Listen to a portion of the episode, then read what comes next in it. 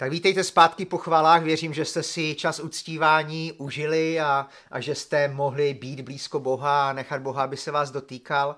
Nevím, kdo z vás měl tu možnost číst pozvánku nebo vidět pozvánku nebo sdílet eh, tu pozvánku na tento týden a na ten příští, eh, na tento týden, eh, co, co budeme eh, zažívat, o čem budeme mluvit. A možná jste si říkali, tyjo, o čem to teda dneska ten Roman bude mluvit. A já jsem eh, ten svůj, tu svoji úvahu, to svoje kázání eh, pojmenoval Postav most, najdi klíč a vykroč na cestu.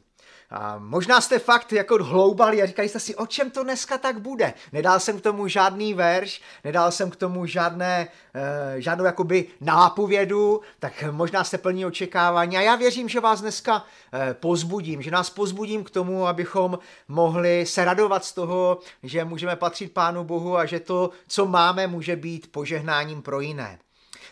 O čem teda dneska tohle kázání bude? Ten název je takovou cestou, na kterou věřím tomu, že by každý člověk, který poznal Pána Ježíše, měl nastoupit. A já bych sem chtěl přečíst jedno místo z Božího slova, je to z Janova Evangelia z patnácté kapitoly a je to od dvanáctého do sedmnáctého verše. A tam se píše, nebo píšou se tam tyto slova. To je mé přikázání, abyste se milovali navzájem, jako já jsem miloval vás. Nikdo nemá větší lásku než ten, kdo položí život za své přátele. Vy jste moji přátelé, činíte-li, co vám přikazují.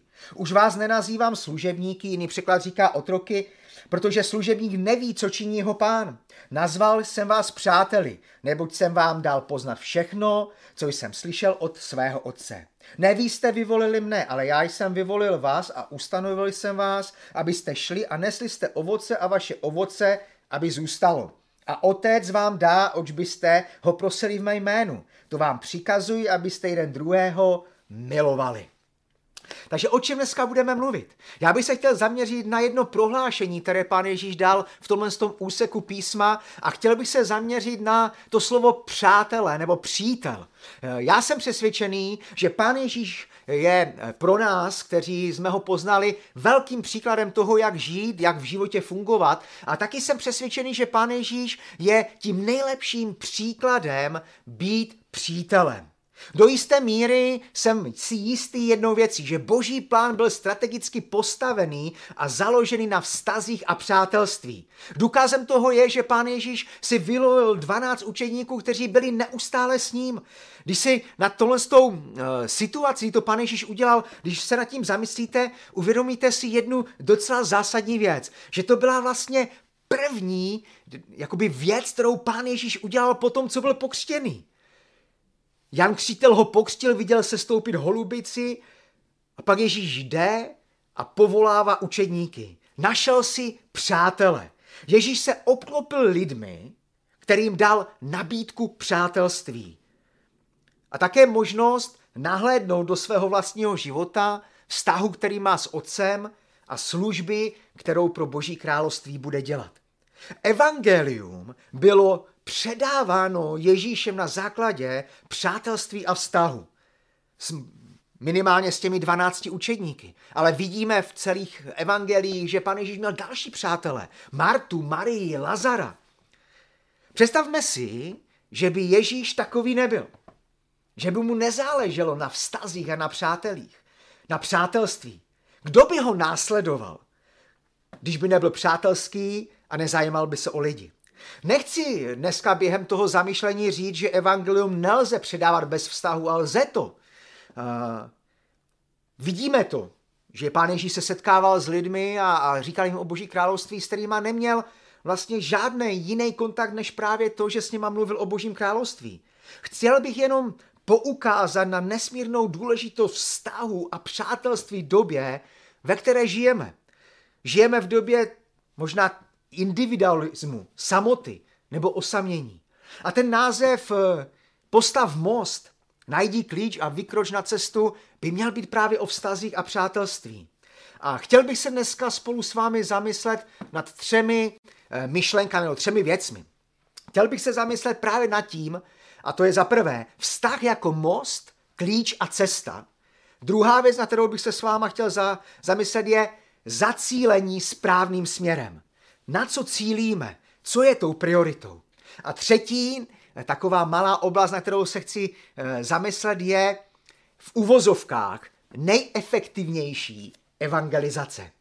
Pojďme teda na tu první věc. Vztah jako most, klíč a cesta. Víte, uvědomuju si, kolik ale, co když tohle téma vztahu s lidmi, kteří nepatří Bohu, má. Přesto se těchto vztahů já osobně nebojím a naopak jsem přesvědčený nebo považuji tyto vztahy za nesmírně důležité a nezbytné.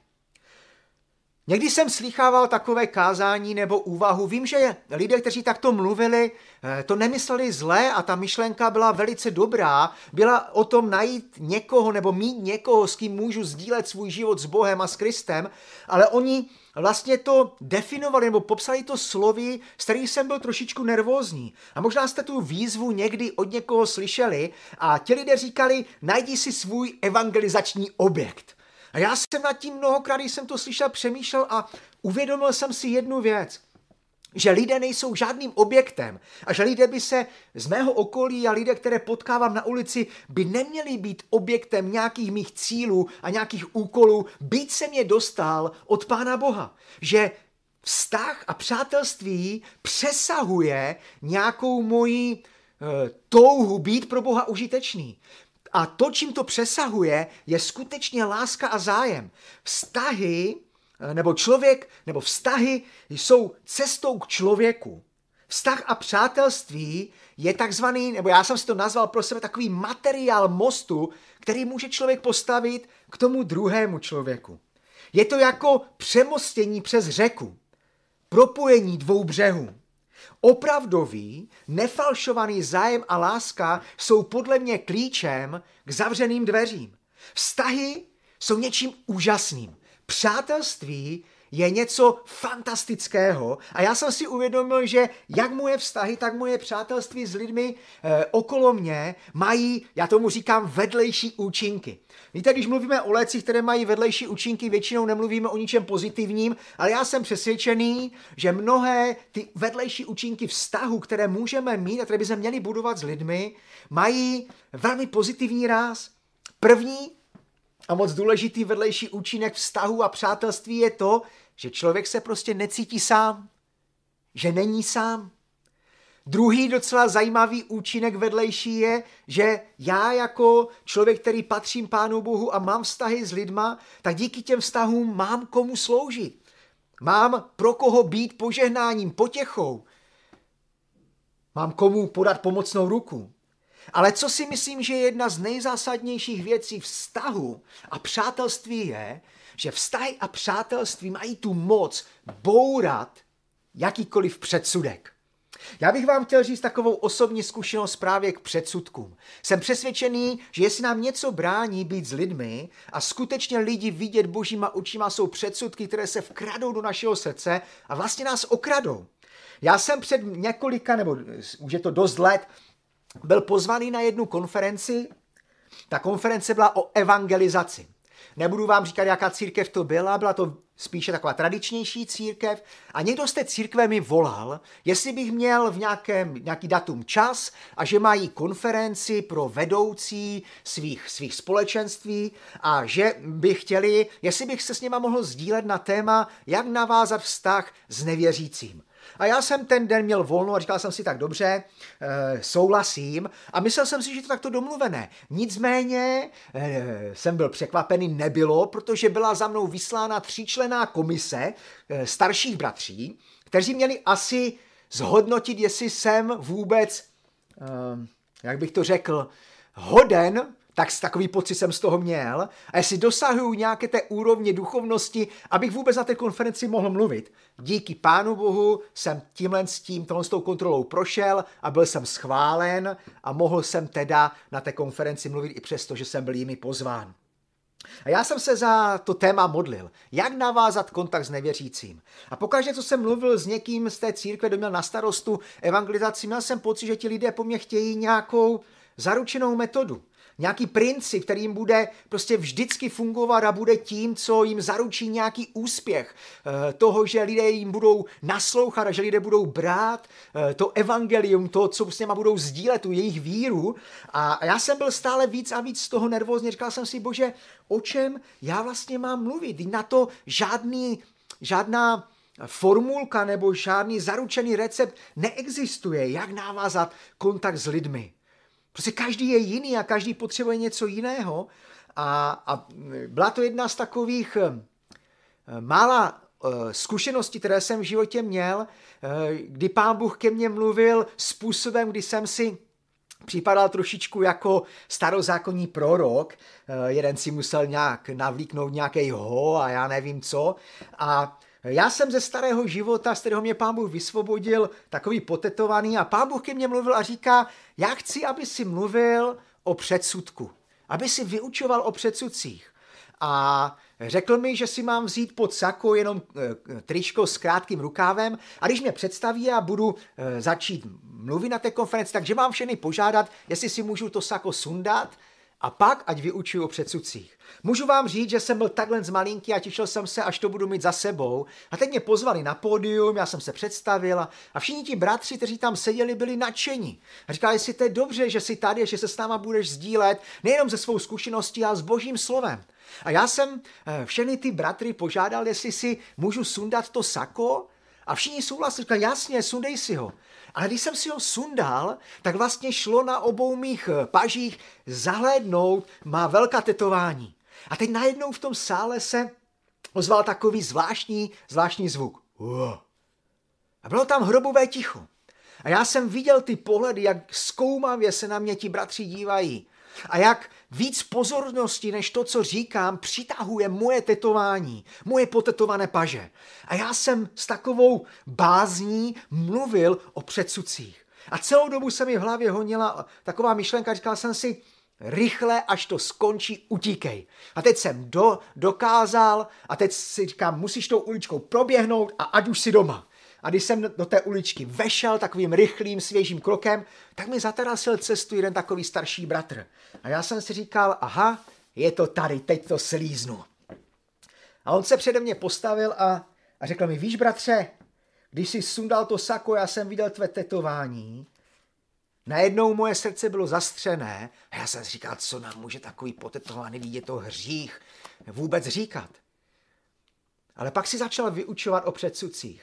A já jsem si uvědomil, jak je moje srdce plné předsudků, aniž bych znal příběh.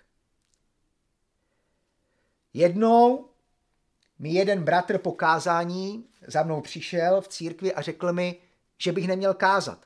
Tak jsem se ho ptal, proč? A on říká, protože máš na svém těle znamení satanovo. Já jsem si říkal, tyjo, co ti myslí? Tak jsem se ho ptal, a kde? A ten bratr ukázal na jedno z mých malých tetování, které bylo přes ten krátký rukáv košile vidět. A já jsem se na toho bratra podíval a ujistil jsem se, jestli to myslí vážně. A on to skutečně myslel vážně, jeho srdce bylo tak tvrdé a plné předsudků. Aniž by se mě zeptal na příběh, jak jsem k tomu tetování přešel, přišel, jasně věděl, že to, co mám na sobě, je jakési znamení satanovo a vlastně nejsem hoden, abych vůbec kázal. Ale kdyby se mě tento bratr zeptal na příběh a řekl by mi, bratře, jak to, že jsi potetovaný, co to, co to máš, jaký je příběh za tím tetováním?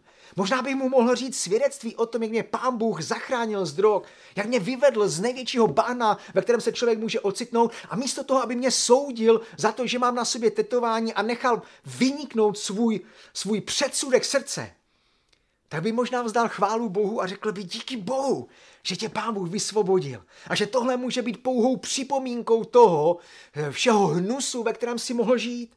Ale tenhle ten bratr měl velmi tvrdé srdce. A já jsem se na něho podíval a říkám mu, víš bratře, ten, kdo půjde do pekla, nebudu já, ale z největší pravděpodobností budeš ty. A Pán Bůh tě bude soudit za tvrdost tvého srdce. A uvědomil jsem si, jak můžou předsudky skamenět naše srdce a zastínit a za, jakoby uvést do tmy to, co nám Pán Bůh dal a k čemu nás Bůh vede. A jestli je nějaký osvědčený způsob, jak se přiblížit k lidem, pak je, jsou to vztahy a jsou to přátelství, skutečná láska, kterou Pán Bůh měl k nám a kterou můžeme dát lidem okolo mě. Takže vztah je skutečným mostem. Láska je takovou cestou, na kterou můžeme vstoupit a klíčem k lidskému životu. Druhá věc, o které se chci s váma podělit, je zacílení správným směrem. Doba, ve které žijeme, je zvláštní dobou. Ať chceme nebo nechceme, jsme vystaveni takovému zvláštnímu tlaku a už i v církvi se velmi často tohle slovo používá a já proti tomu slovu nic nemám a myslím si, že je to dobré slovo, pokud má správný obsah. A jakoby stále přemýšlíme nad tím, jak být efektivní nebo jak být co nejefektivnější. A ta doba je prostě taková. Je zaměřena na výsledky, ale taky je hodně zaměřena na čísla. Mnohdy jsou to právě čísla, které mají buď potvrdit náš úspěch, nebo taky potvrdit náš neúspěch. Uvědomil jsem si ale jednu zásadní věc, že matematika člověka je úplně jiná než matematika našeho Pána. A když budete číst Boží slovo, je to napsané, že jeden zažene, já nevím, sto a sto zažene deset tisíc. Že jeden e, den u Boha jako tisíc let a tisíc let jako jeden den. Pán Bůh prostě měří a počítá úplně jiným způsobem a to mě uklidňuje právě v tom, že nemusím podléhat právě tomu tlaku e, efektivity, výsledků a čísel, ale že můžu přijat to, co mě Pán Bůh skutečně dal. A to je opravdová, nefalšovaná láska a zájem o druhého člověka. To, co chci říci, je, že se i ve snaze šířit evangelium, svědčit o Pánu Bohu často, necháváme chytit právě do té pasti čísel. Neříkám, že hodnotit věci upřímně a pozastavovat se nad tím, jestli něco funguje nebo nefunguje, jestli to má význam se tomu věnovat nebo nevěnovat, je špatné, je to dobré. Měli bychom zkoumat věci, které děláme.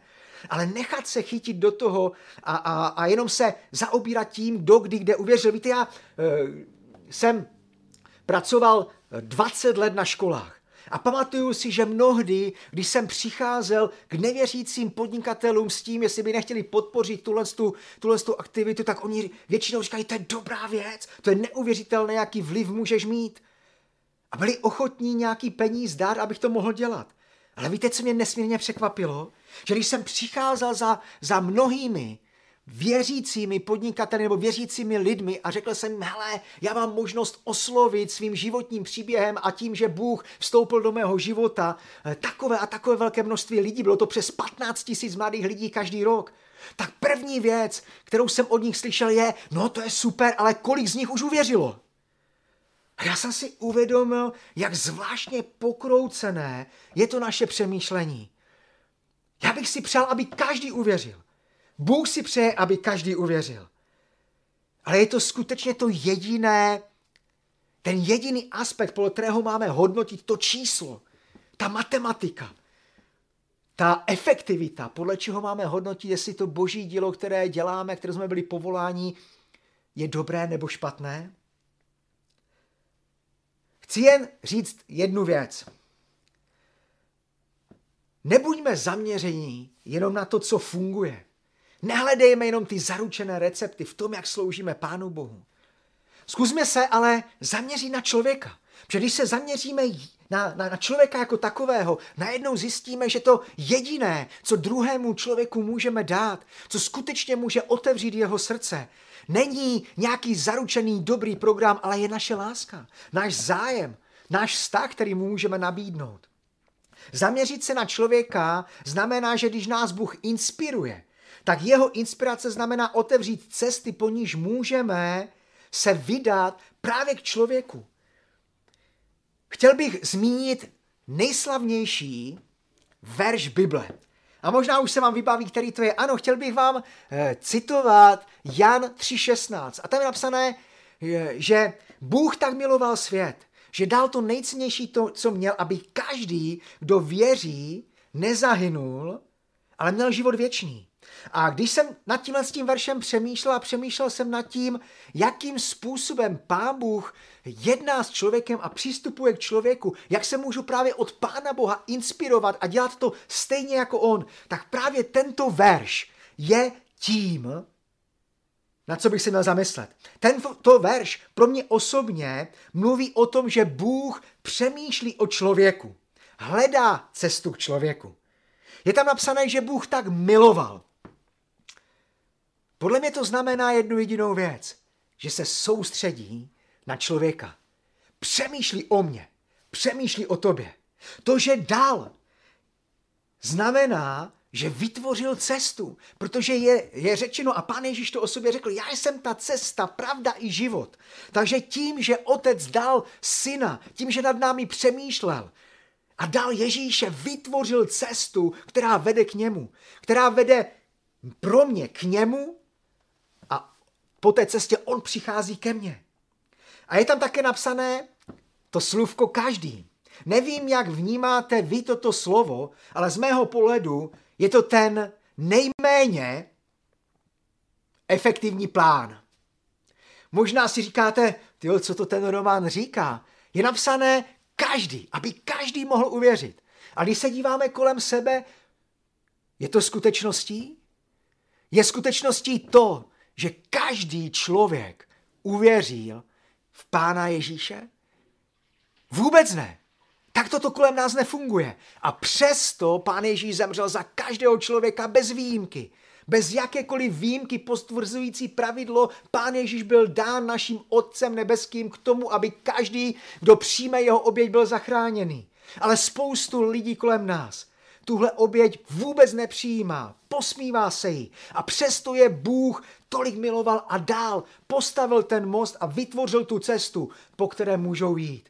A mě to inspiruje právě stejným způsobem pracovat nebo být s lidmi. Nezaměřovat se na to, jestli uvěřil nebo neuvěřil, když je to obrovskou touhou.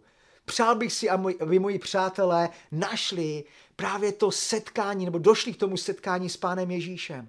Ale to, že s nimi jsem, to, že s nimi mám vztah a buduju s nimi přátelství, není proto, aby se stali nějakým mým evangelizačním objektem. Pojďme se za, za, zamyslet spolu nad tou třetí poslední věcí. V uvozovkách nejefektivnější uh, evangelizace. Teď jsme spolu mluvili o nejslavnějším verši Bible. A já bych chtěl zmínit ten v uvozovkách největší verš Božího slova. A je to jedno z největších přikázání, které nám Nový zákon dává. A je tam napsáno: miluj Boha a miluj blížního svého. Nejenom, že je tento verš jakousi výzvou pro život každého jednoho z nás, myslím si, že je taky, nebo měl by být taky nějakým standardem věřícího člověka, ale zároveň si myslím, že je to ten nejlepší návod, jak být skutečně efektivním, jak být tím, kdo přinese vliv a kdo zanechá nějaký odkaz. Miluj Boha a miluj bližního svého. Když se podíváte na tenhle ten verš, on není rozdělený, nebo není to oddělené. Pán Bůh, a to jsem přesvědčený, staví vztah s ním na stejnou rovinu jako vztah, který můžeme mít s okolními lidmi. Někdo, někdo komu, komu nesmírně záleží na, na lidech, je právě Pán Bůh. Ale taky mu nesmírně záleží na tom, abychom měli dobrý a hluboký a osobní vztah s ním. Co to znamená vlastně takovýto vztah? Někdo mít někoho, komu mohu říct, že ho Bůh prostě má rád a že já si cením toho, že s ním můžu trávit čas. Jednou se mě někdo zeptal takovou, na jednu stranu zajímavou otázku, na druhou stranu takovou dost hloupou otázku, protože jsem přesvědčený, že to, co se pod tou otázkou skrývalo, právě bylo, byl ten vzorec nějaké efektivity. A někdo se mě zeptal, co je podle tebe nejefektivnější způsob evangelizace. Mám pocit, že když už takto někdo z nás přemýšlí, něco nám opravdu uniká. Uniká nám samotný člověk. A my se víc soustředíme na tu činnost, než na člověka samotného. Když jsem tuhle otázku dostal, dlouho jsem nad ní přemýšlel a chci vám říct, čemu jsem došel. Nevím, jestli s tím všichni budete souhlasit, ale já osobně jsem došel k této věci. Nejefektivnější evangelizací je to, když se nestydím za to, že miluji Boha. Jsem tím, kým jsem v Bohu, jsem vždy a za každých okolností, vlastně si na nic nehraju. Jsem sám sebou, to znamená božím dítětem. Nejsem pod tlakem studu, obav, ale jednoduše žiju vztah s Bohem a nestydím se za to. Nejefektivnější evangelizací je můj opravdový a upřímný život s Bohem a v Bohu. Nic víc a nic míň. Mou zkušeností je, že pokud takto žiju, lidé v mém okolí a moji přátelé to respektují a váží si toho. Protože mají tu možnost, kterou jsem jim dal, vidět do mého života. Vidět moje zápasy, moje pády nebo moje vítězství, radosti, ale i smutek, moje obavy. Mají prostě možnost vidět můj život, který jsem se rozhodl učinit transparentním pro ty, kteří jsou okolo mě. Lidově bych řekl, dal jsem jim možnost nahlédnout až do žaludku. To, o čem jsme dneska mluvili, bylo, bylo přátelství, byly vztahy. A já vás chci povzbudit. Nebojte se mít přátele. Nebojte se mít vztahy. Nebojte se být lidmi, kteří touží potom mít vliv k dobrým věcem. Být požehnáním a stát se požehnáním.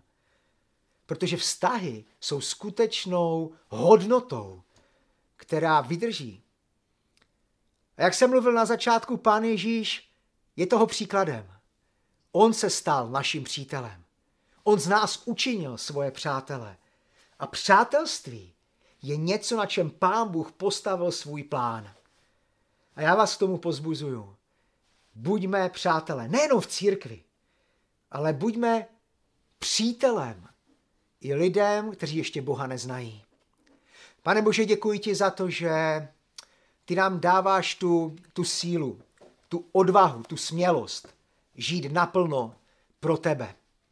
A prosím tě za to, abys nám dal tu příležitost být pro mnohé přítelem. Aby jsme se nebáli vztahu, ale aby jsme měli moudrost, bázeň, respekt, ale aby jsme taky měli odvahu otevřít své životy tak, aby jiní do nich mohli nahlédnout. A stejně jako ty si dal svým učedníkům možnost nahlédnout do svého života a oni byli právě tím přesvědčeni a dotčeni, tak aby právě tohle jsme mohli mít odvahu dát lidem kolem nás. Na druhou stranu se modlím za to, abys nám dal jasné hranice.